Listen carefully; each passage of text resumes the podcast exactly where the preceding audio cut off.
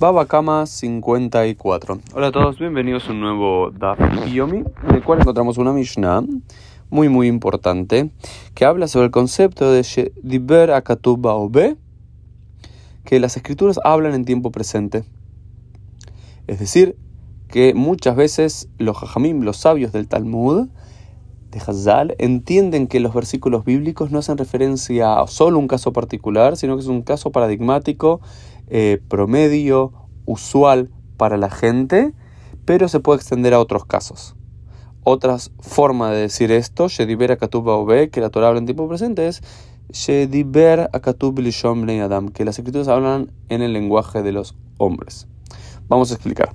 Ejad Shor Behad Ve'ema, tanto un toro como un animal es lo mismo la nefilata bor cuando se caen al pozo, ula frayat al Sinai al alejarse, la, ley que indica alejarse del monte Sinaí, ule tashlumei kefel y cuando uno tiene que pagar el doble en el caso de un robo, ule shabbat que tiene que devolver lo, lo, lo, lo perdido, lifrika, el tema que tiene que ayudar a alguien con la carga, a cargar y descargar, la prohibición de poner un bozal a los animales, legilaim, la prohibición de eh, eh, sembrar dos tipos de siembra diferente, ule Shabbat y la obligación de hacer descansar los animales del Shabbat, vejena ya of en. Y lo mismo son eh, los, las aves y otros, y otros tipos de animales, ¿no? Todos animales y aves también.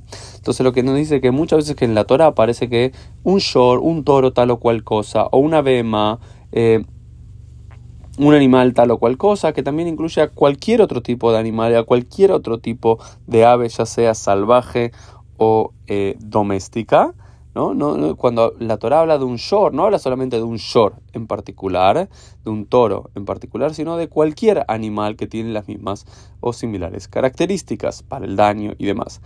Eh, pero entonces uno podría decir, bueno, shor, ki, y gaj, cuando un toro cuernea a otro animal. Ok, bueno, si fue un toro, entonces el toro cuernea, pero si, no sé, si hay otro, un otro animal que tiene cuernos y cuernea a, otro, a otra persona o otro animal, decimos, bueno, no, ese animal no es responsable porque la Torah dice toro. Dice, no, este toro, cuando se habla de animales, viene a incluir a todos los tipos de animales, ya sean salvajes o domésticos o aves. Entonces se preguntan por qué específicamente se habla de eso. en lama, neemar, shor o jamor. ¿Por qué normalmente en la Torah solo se habla de toros o burros?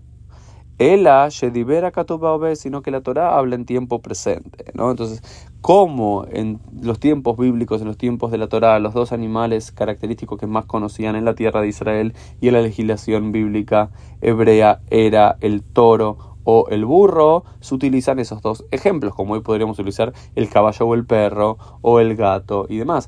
Pero si eh, hace relación, hace referencia a cualquier otro tipo de animal que también genera algún daño o está incluido en cualquiera de las otras prohibiciones o obligaciones que veníamos viendo. ¿no? Entonces decía, no sé, ciertos animales, específica la Torah, que debían alejarse del monte Sinaí. Eh, cuando se entregaba la Torah. Y lo que nos quiere decir esta Mishnah es que no era solamente esos animales designados, sino todos los animales. Solamente se hablaba de los animales que eh, eran más conocidos, que la gente conocía, que tenía contacto en ese momento, pero incluye a todos los tipos de animales.